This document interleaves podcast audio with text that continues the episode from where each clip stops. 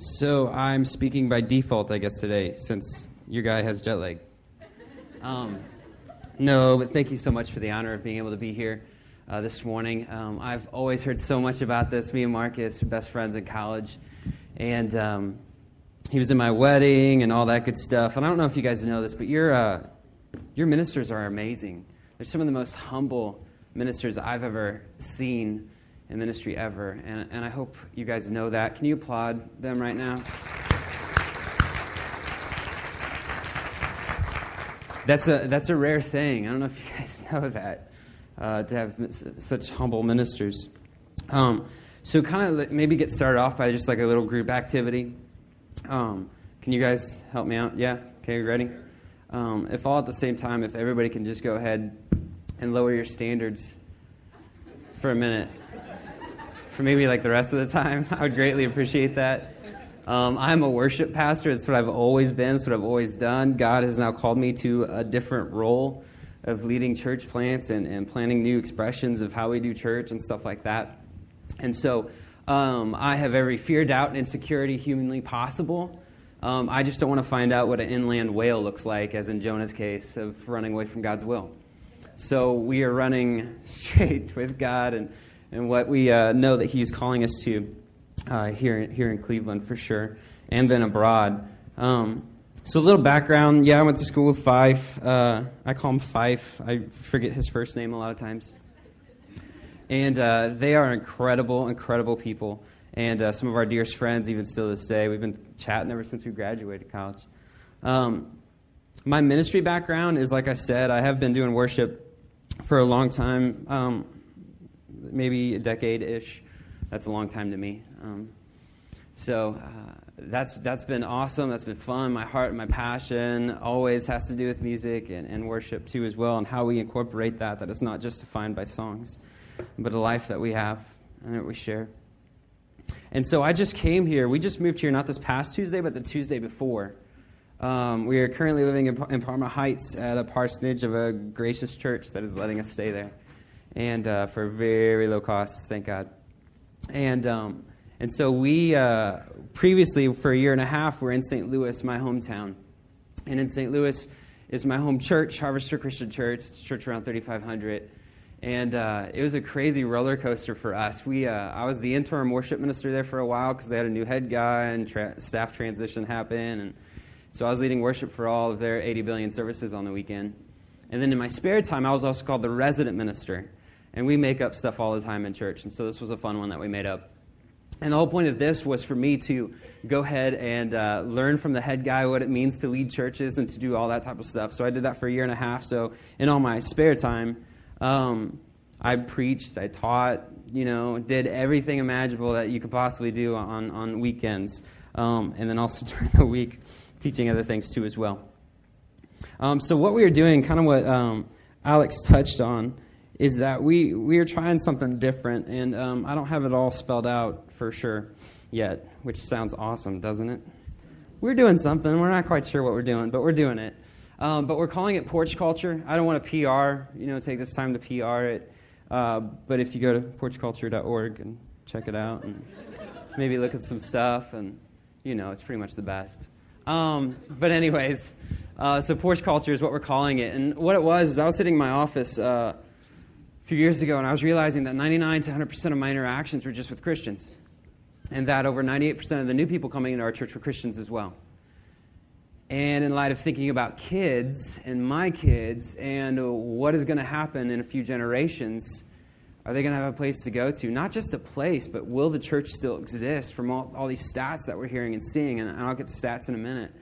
But um, I was just really convicted at the core, like, God, is this what you've really called me to be part of? I feel like we're just stockpiling Christians. And is that the point?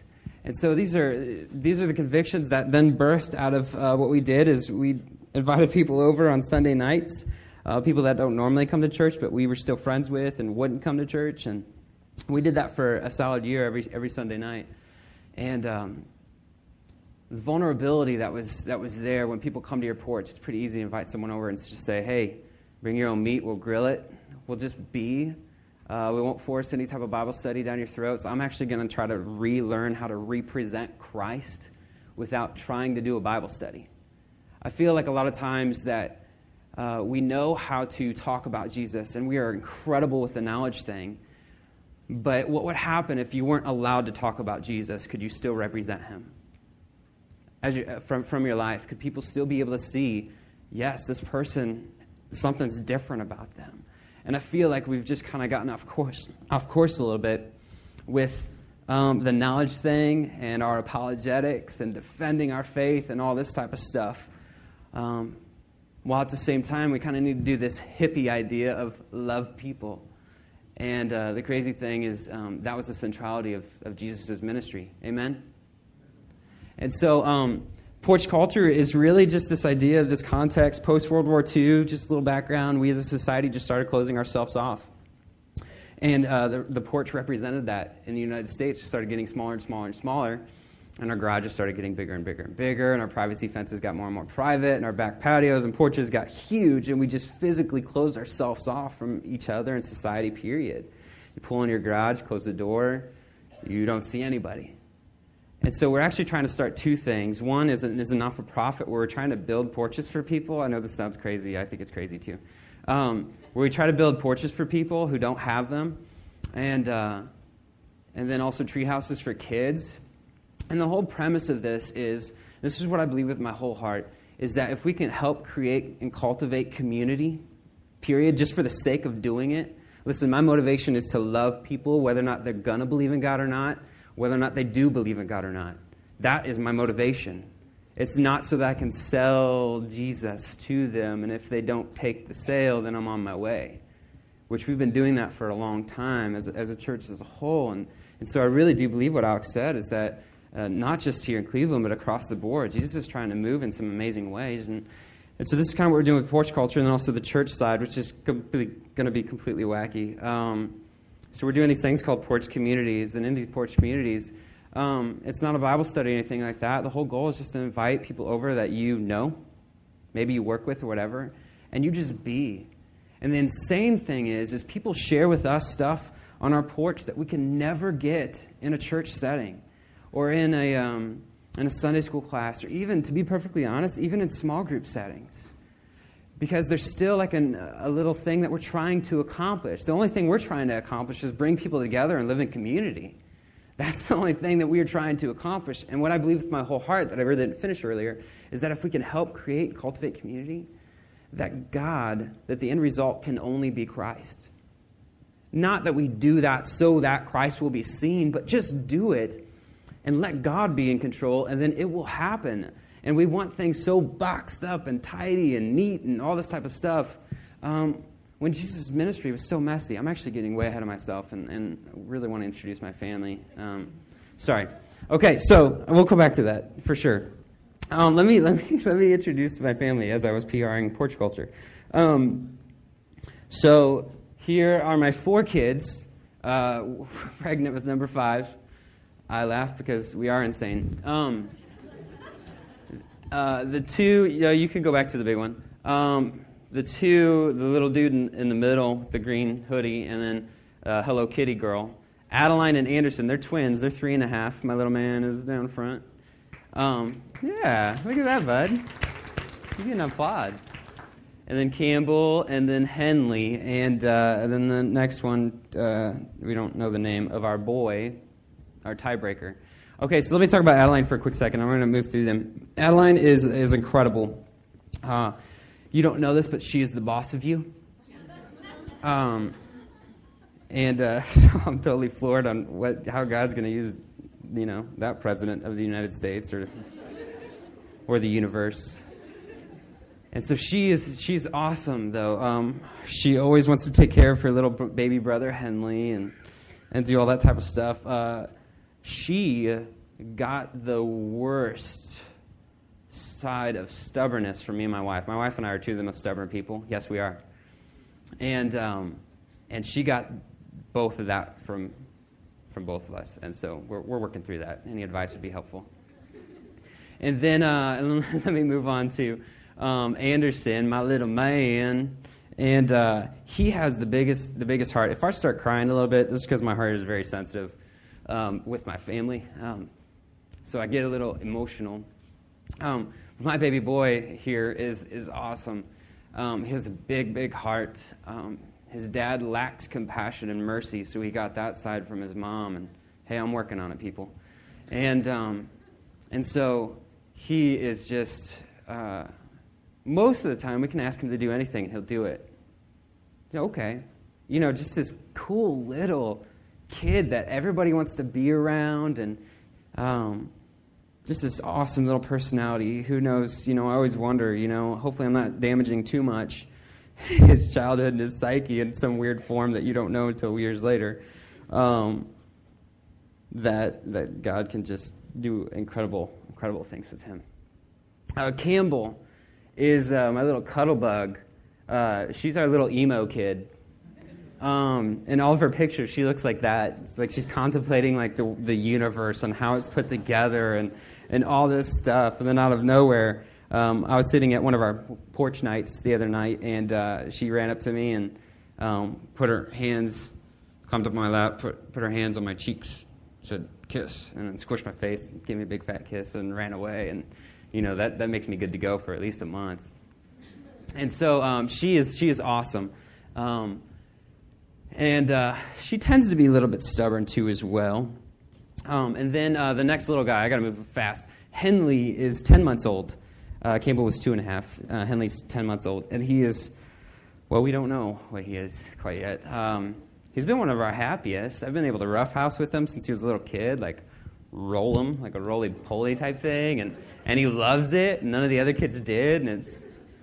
You know, don't report me, but you got to find out one way or another. Um, and so, who knows? You know, he's the baby of four right now, and I'm I'm the baby of four. So I kind of get that. We're really needy and whiny, and I married an oldest, which is the way it should be. Uh, so that's Henley, and then uh, our new little guy, and that's this is our family, awesome family. And then my amazing wife met in college, uh, freshman year. She was a senior. I like to point that out. And we, uh, uh, three months later, we're then engaged. We met in choir. And then eleven months later, we, so we had eleven months engagement. Uh, we were married because she's obsessed with Christmas and wanted a Christmas wedding. Uh, so side note to that even, our kids, our twins, have fallen asleep to a Christmas playlist ever since they've been born. No joke. Isn't that, isn't that creepy and weird a little bit? So when Christmas rolls around, we're like, yeah, whatever. Um... So that is our amazing, amazing, awesome family um, that we love to death. So let me kind of uh, set the stage here and kind of open our eyes to what I was kind of diving into anyways with a few little stats. Um, you can go to the next slide. That talk about uh, what has actually been going on in the United States and um, some of the things. And, and the really, really the reason why I share my kids with you is because that is, is the core motivation for why we are doing what we're doing. Because I want my kids' kids to have a place. And I want my kids to be leaders and see that mom and dad weren't just willing to talk about it. They're willing to up and move and leave and do something that doesn't make logical sense. And um, and so uh, we need that. We need. I want to be that for my kids, you know. And I know a lot of you do too as well. Um, and even if this flops and fails, whatever failure is, um, then at least they know, you know, mom and dad were willing to move. Um, so with that, here's just some of the stats. So around four thousand churches close down a year, four to four thousand five hundred churches close down a year, um, with only around uh, what has been up until like basically this year, uh, with only around twenty-five hundred new churches starting. So we have a huge deficit right there every year. And then so in order to uh, compensate for that deficit and then also for the population growth that we keep increasing by, um, in order to stay the same, we would have to plant close to six, uh, six thousand, if not six thousand five hundred churches a year that average two hundred people each just to stay the same in the United States. How many of you knew that it was that bad? Okay, that's the one time that you don't want to see hands, so that was good. Um, yeah, it's it's very eye-opening. They're saying that we're on the verge of getting ready to almost plant as many as, as are closing down, but that's still yet to be seen. Um, and it's tough to gauge because so many are in these small, different expressions and, and type of things. So sixty percent of Christians uh, do not even believe that, that Satan is real. That floors me. Uh, I'll question whether or not you're a Christian if you believe that or not. Um, And according to the latest poll uh, released by the U S Census Bureau in its American Religious Ident- Identification Survey, the number of self-proclaimed atheists in America has nearly doubled since two thousand one, from nine hundred thousand to over one point six million. And in a nation that once prided itself on Judeo-Christian heritage, one out of every five Americans now claim no religious identity whatsoever. eighty-five percent of people in, I like this one. eighty-five percent of people in America Uh, claim to go to church once a month. The percentage of people who actually do go to church once a month, between eighteen to twenty percent. We got a lot of liars going on, don't we? So curse you if you lied to someone calling you on a poll about that. Um, so Christians are projected to grow by ten million from nineteen ninety to twenty fifty. Awesome, cool, great, right? Uh, but the downfall is that the population will increase by two hundred seventy million. So just what I'm saying is just because we have a few victories doesn't mean that we're doing it right. And we kind of need to open our eyes and, and lower our pride. And I, I hope you guys realize that you just got to sing a song about humility.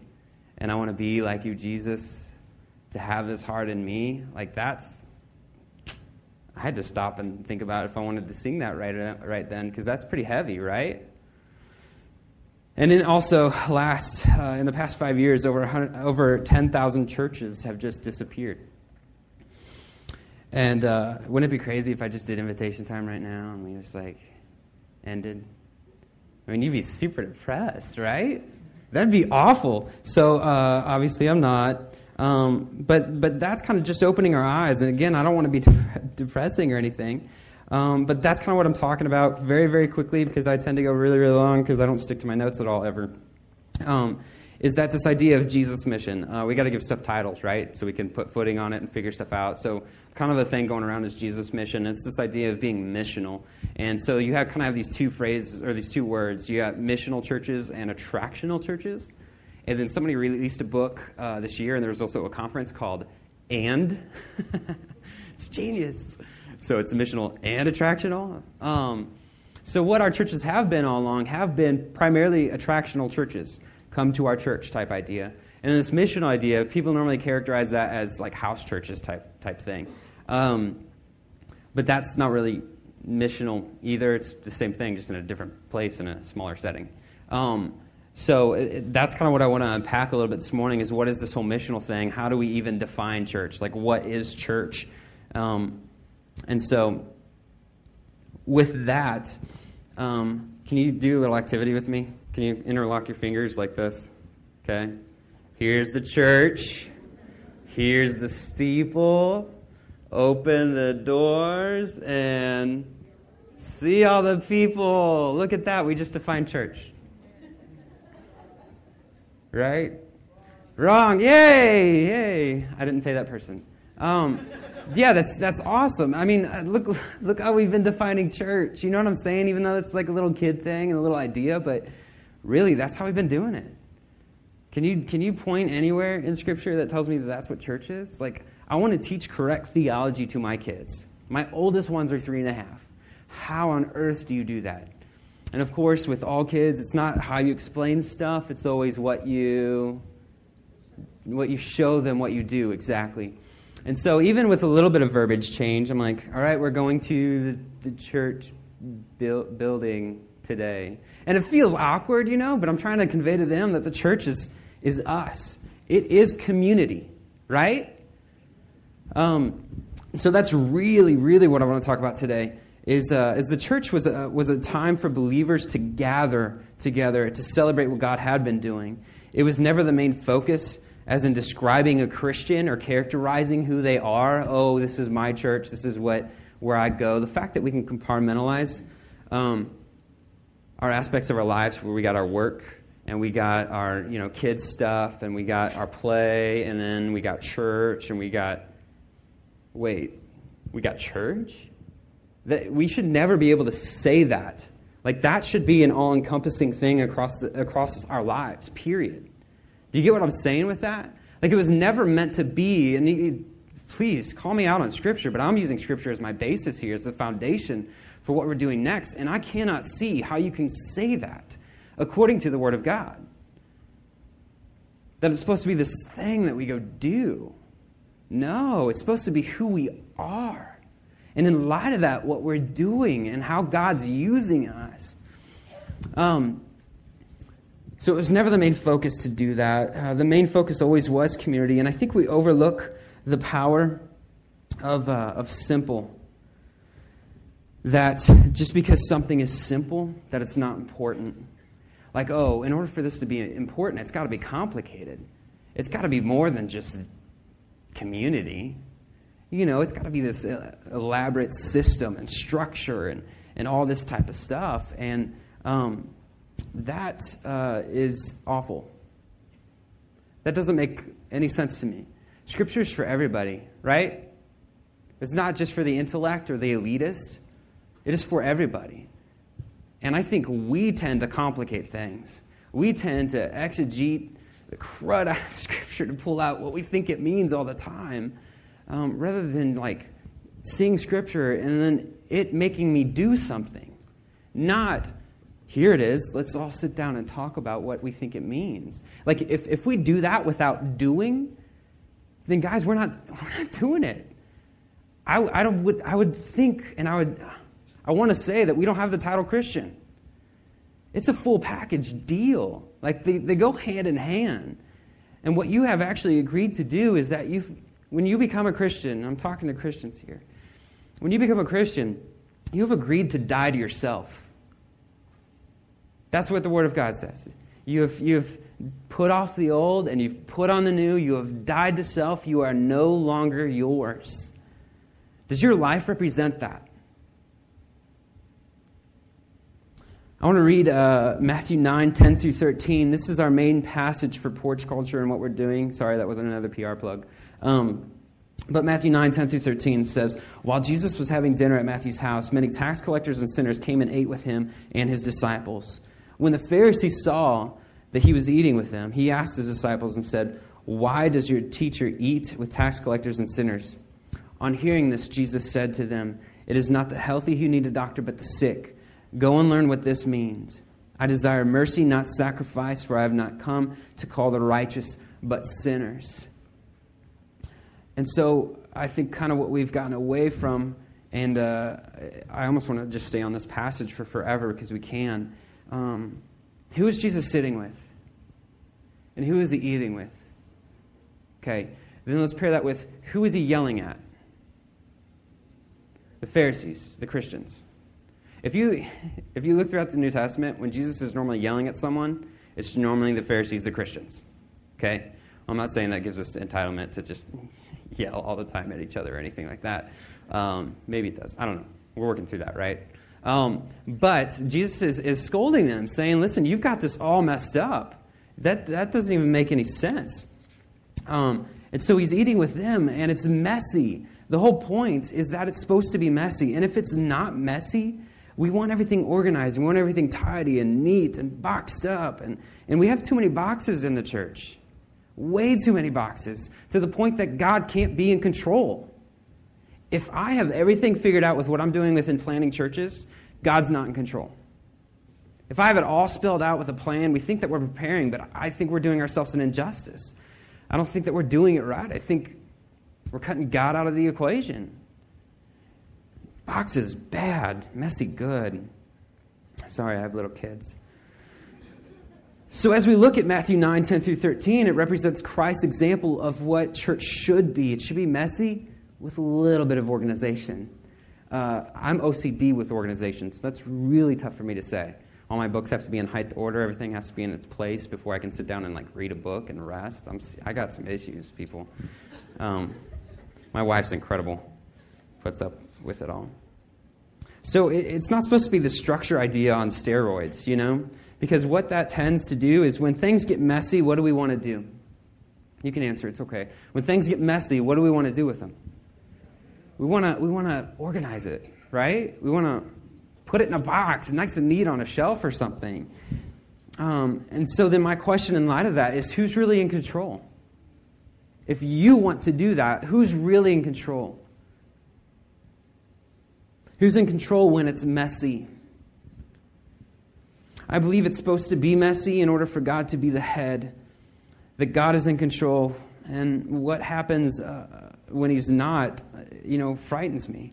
And I think we've been doing that. I think that's what he's trying to do for churches now and all of us, the different way we express church. And we tend to blame our own circumstances instead of accepting responsibility that what we're doing isn't working. And so um, in that passage of Matthew nine, ten through thirteen, it talks about, um, I desire mercy, not sacrifice. And uh, that's huge. That's one of our core values of what we're doing is, is this life of mercy. And in light of that, like, this is what I think Jesus is saying to the Pharisees, okay? If you're characterizing your, your Christian life by what by your sacrifices that you're doing, you, you go to church, you clock in, you clock out. You do a community service project, you clock in, you clock out. You, um, you know, do that study, you clock in, you clock out. Like, if, if we have these little segments like this, and then we're calling that our Christian life, that is completely separate from everything else that we are doing in life. That doesn't make any sense according to Scripture. And so what I think he's saying here, what I believe and know that he's saying, is that I don't desire sacrifice. What I do desire is a life of mercy instead. That when we use this verbiage of we need to love the community, we need to serve the community, I think I think our intentions are right, but I think we're getting it messed up because, like, why are we using verbiage as though we are outside the community all the time? Why are we always outside it? And then we use that passage that, that I just got done reading, that it's not the healthy who need a doctor, but the sick. And we all assume not only that we're outside it, but that we're also the healthy ones. We are not the healthy ones, people. I've been in church, church work for a little while to realize that we're all messed up as much as anybody else. And he's telling, he's, t- he's saying this to the Christians, though, that it's the sick. All of us are the sick that need the same doctor. All of us are sheep that need the same shepherd. And so I believe what God is trying to call us to as we're on the, the, the verge of something great is that, as, as a church holistically, is that you don't love and serve the community. Don't characterize your life by service projects and all that stuff and soup kitchens. Um, don't get me wrong. I think acts of kindness are good and, and great and you should do that, but not if you're defining your Christian life by them. If God is calling us to be the community, and you living a life of mercy, which means then you will naturally serve and you will naturally love them. Amen? Does that make sense? And so um, our intentions and our motivations, I think, can get, kind of get messed up sometimes. Um, but when you, you are ready to learn when you are out of your comfort zone because you don't know where you're at and what's going on.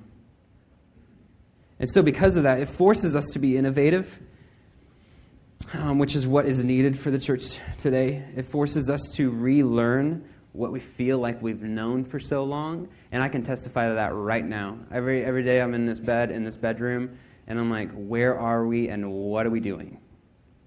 And it really forces you. I was raised in the church. My dad was an elder. Mom's still a church secretary. And it forces me to relearn all that stuff that I that I learned growing up. Like, what's going on? And I've been doing that in ministry too as well, but I think that's gotten too...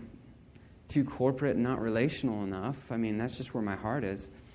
Um, so anyways, let me let me um, define what the church is. Slide nineteen, guys.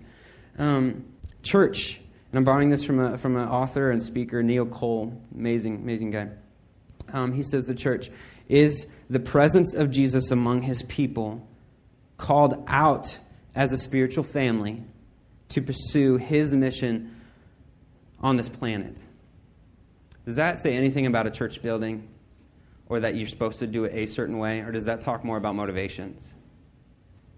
Right? So we can we can still have that. And then the church can look fifty billion different ways, right? According to this definition of what the church is. Um, so, so in light of that definition, I, I feel like this whole uh, Matthew twenty-eight, go and make disciples of all nations, baptizing them in the name of the Father, Son, and the Holy Spirit, teaching them to obey everything I commanded you, and surely I am with you always to the very end of the age idea that we've been drilled with since since day one is awesome. And that's been the cry of the church for so long. But I think, just like any good thing, I think we've gone too far to an extreme where we've tried to mass-produce Christians in a certain way that in the end, we're going to have a lot of people who are Christians that are going to hell. I think that's just the reality of it. And that's I think that's scary and that's frightening. And, and, and hopefully I'm just, I, I just want you guys to see this perspective. I hope you don't think I'm trying to throw it on you and you have to do this or anything like that. I'm, I'm a guest, and again, thank you so much um, for allowing me to be here. Um, but but that, that idea of the Matthew twenty-eight, we have to have that. We have to go and make disciples. We have to teach. We have to baptize. Don't get me wrong, but I feel like Matthew twenty-two, which is, what are the two greatest commandments? Love God and love one another, right? Is what it says. I feel like we've been doing the love God thing very, very well, and we've been doing the Matthew twenty-eight thing, but we've forgotten to love people. That if I realize that my sale's not getting across, we use this fun saying in, in church circles that says, um, then we kick the dust off our sandals and move on. That is the most anti-relational thing I've ever seen. And the reason why I keep saying this word relational, and um, I know it can, can come off in a bad way, um, that was Jesus' ministry, period. Every example that we see throughout Scripture of Jesus doing anything was relationships. I mean, he dedicated himself to a small group of guys, not to a megachurch. He thought, he knew that if I do this to these few guys, then it will be exponential. It'll be huge, not... Uh, in church circles, we've just been building these walls to protect ourselves from society for so long that what we've actually done is built walls that keep people out. And I think that's damaging us now. And so through Christ's example, man, and, and that whole Matthew twenty-eight, don't get me wrong, if we're loving God and we're loving people, then we have to make disciples. That'll be a byproduct. It has to be. But you cannot love God and love people and make disciples. Like, you can't not do that. You have to do that, right? And so um, these are these are convictions, and at the core of what we're doing. Um, so that was kind of the, the whole discussion on what the church is. And then really quick, uh, what I believe our part in light of all this is, is that we need to live in community, and that's our responsibility with one another. I'm not talking about just, just Bible study get-togethers. I'm talking about, you know these people inside and out. You know what they're struggling with at work and what they're going through. And uh, and you get together because it inconveniences you. In order for there to be a relationship, I didn't have this equation um, up there. Um, I don't even know where I have it in my notes. Um, but in order for there to be a re- relationship, there has to be vulnerability, and there has to be some form of sacrifice and what I call inconvenience. Does that make sense? Community cannot happen without vulnerability. A relationship can't happen unless you're vulnerable with someone. And then also the other side to that, like, you're never going to, no, I don't feel like going overnight because it's, nah, I just don't feel like it. Or if we really don't want to have people over, it'll make our house messy. Like, look at the things that we define by not letting people over. Isn't that kind of silly? And we're saying, no, that community thing isn't too important. But this is our responsibility. We're supposed to um, have community and live in with in light, live life with each other. And we've used this passage in Hebrews ten twenty-five of, Uh, let us not give up meeting together as some are in the habit of doing, but let us encourage one another all the more as we see the day, the day approaching. And we've been using that to justify getting together on Sunday morning church services. I'm saying it, it doesn't mean that. I'm saying it means don't give up sharing your lives together with each other, having a porch night, sitting down. And again, we overlook the power of simplicity. In those moments, we saw more life transfer- transformation happen on our porch in one year than I have all years of ministry. I mean, there's power in that. Let, let Christ be in control and use that. Um, and this process of sanctification that we're on as Christians cannot happen outside of community. We were designed to be in community. You guys agree with that? That God created us to be in, in community with one another. I am uh, extremely introverted. Like, I hate being on stage. And so, like, when I'm around a lot of people, I want to escape and run off. That doesn't mean I get to. No, that's... I fight against that and be around people. Not because... Not Well, yeah, because God designed me for it. And I know that in the long run, it's going to do more damage to me and my kids and my family. And so that is uh, that's a big part of, of what we need to be doing. In John fifteen, it's going to be on the screen, but I'm not going to read it. I'm going to quickly paraphrase. Um, so y'all don't fall asleep in these comfy chairs, um, which are awesome. Um, first time I've been in this place before. And so um, so John fifteen talks about, you know, the whole vine and the branches deal. You guys are a little bit familiar with this, right? That um, he is the vine and we are the branches, his banner over me. Yeah, you guys familiar with this, you know, churchy songs? No? Okay, good. Um, so so with that, do we not realize the like how huge that is? Like, okay, so what John fifteen is actually saying, if you are a branch and you are connected to the vine, who is Christ, who is God, then you have a divine D N A flowing within you. I hold the belief that we should ordain everybody. First Peter two kind of marks this out as calling it the priesthood of all believers, that within each and every single one of you and all your doubts and you can't do nothing and you're not good enough and all that stuff, I I, I think you have as much potential as anybody else because of the power of Christ. And so because of that, if you're connected to the vine, man, you have life, you grow, you have that divine supernatural D N A flowing within you. So your little circumstances that you think get in the way from allowing you to do stuff for God's kingdom should not matter. Put one foot in front of the other. Don't think about, well, what happens if I put my foot in front of there? Will this happen? Will wait, will this do this? And then we just like do the logical thing and push God out of it, and we never move. So we need to take that step and be like, all right, God, I'm thinking about putting my foot there. I'm gonna, I'm gonna, I'm gonna do it. You know, I might fall off the stage, but um, you know, and we do that. We move. And so um, that John fifteen passage of that we are part of the vine, and it actually says that in that passage too, whatever you ask for, it will be given to you. And I've grown up in the church, and I know how to put that in one ear and out the other whenever I hear it. But I don't think we're really tapping into that. That if you're part of the vine, supernatural, divine D N A flowing in you, whatever you ask for will be given to you. And I think that has more to do with our motivations for what we're asking for. But man, if it involves God's kingdom and doing some crazy fun stuff for him, I think he's going to give it to you. I know he will. That's the part of being part of the vine. It also says if you are part of the, uh, apart, apart from the vine, what happens to you as a branch? You die. Yeah, I'd rather be part of the vine. And and so that that... That whole analogy kind of shed light to me um, for the first time in, in that way. Um, so being part of the vine means that we change and that we grow because of, of what the vine gives.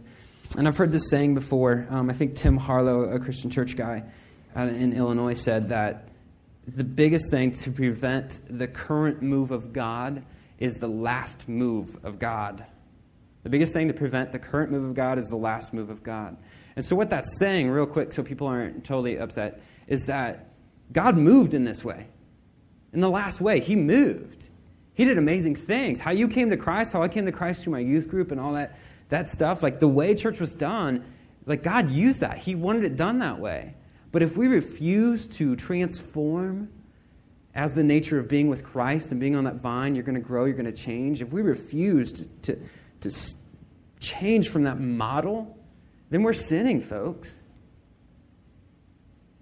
That's not the nature of being with Christ. The nature of being with Christ is that we always are changing, that we're always growing. Who are we to say, God, you have to work in this box that you created a while ago?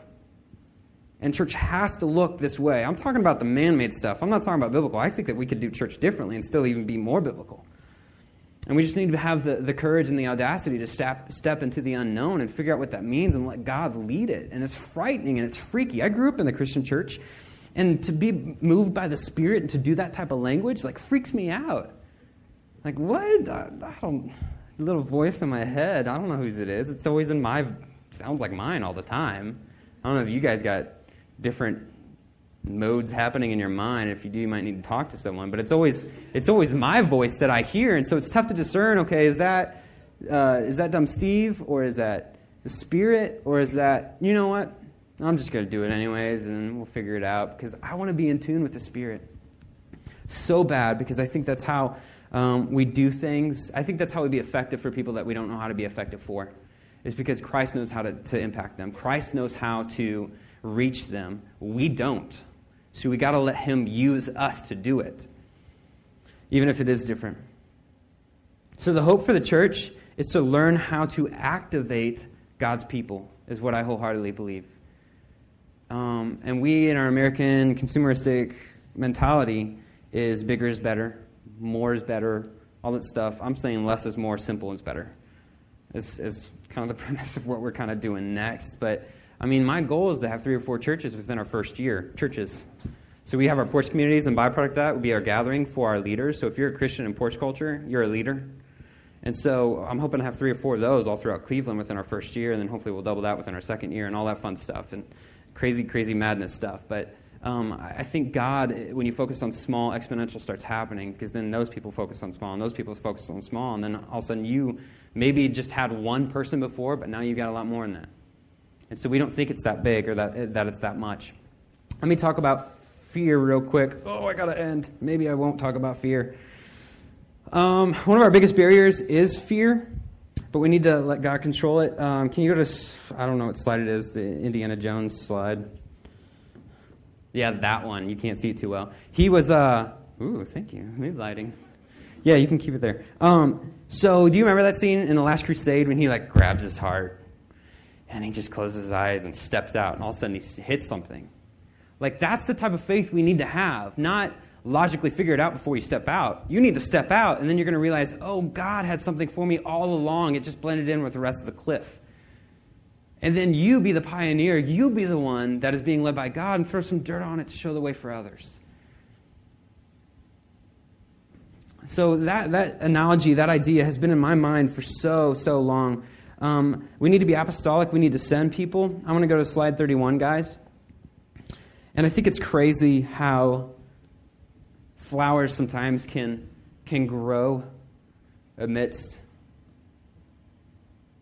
a jungle of concrete like this. How something so beautiful can still have growth, and not just have growth, but be gorgeous.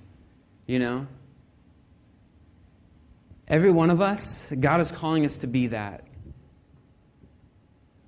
He's saying, send people out, do Go, be uncomfortable. If you want to win, here's a quote. Um, if you want to win this world to Christ, you're going to have to sit in the smoking section, is what I heard someone say one time.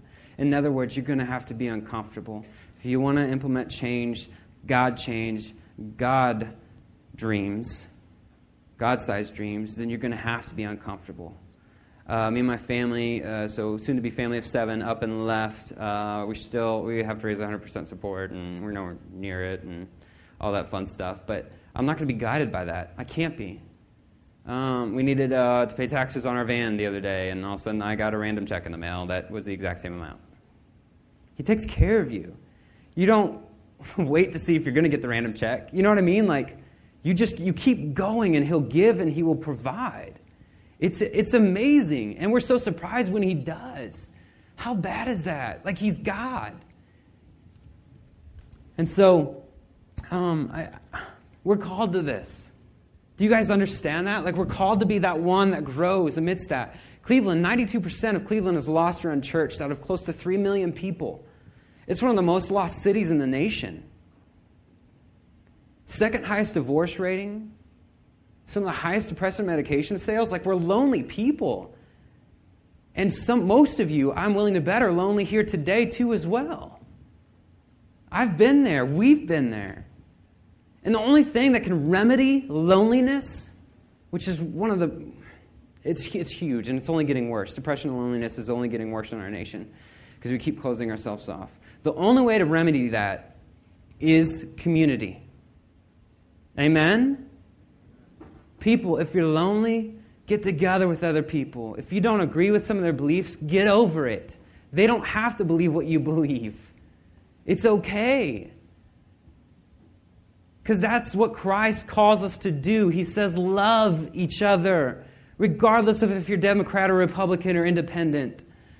Love one another, period, for the sake of doing it. I showed you that. Do it.